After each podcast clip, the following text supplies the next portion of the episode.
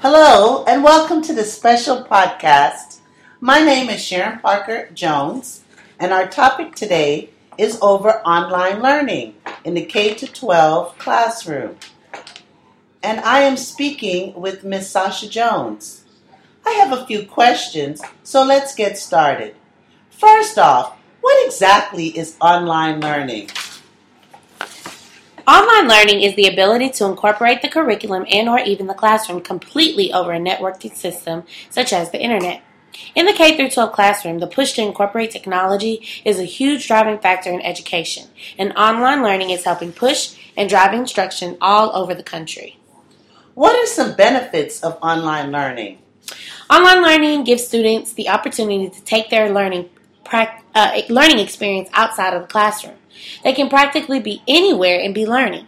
It also gives students the ability to have more control over their learning while also building digital literacy. It is more cost effective and gives students the opportunity to learn at their own pace.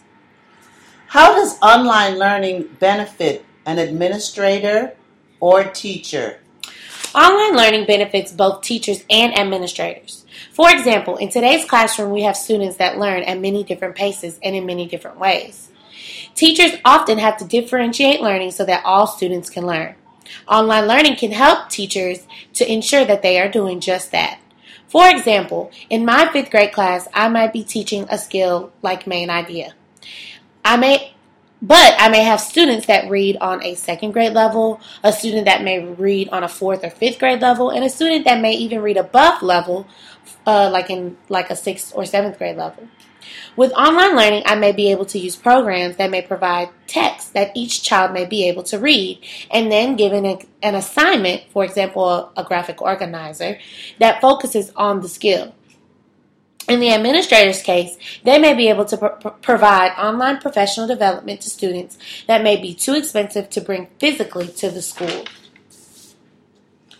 What are some types of online learning tools you use in your classroom or in your school district? Well, in our school district, we use many different types of online learning programs. For example, one that I use often is called Study Island.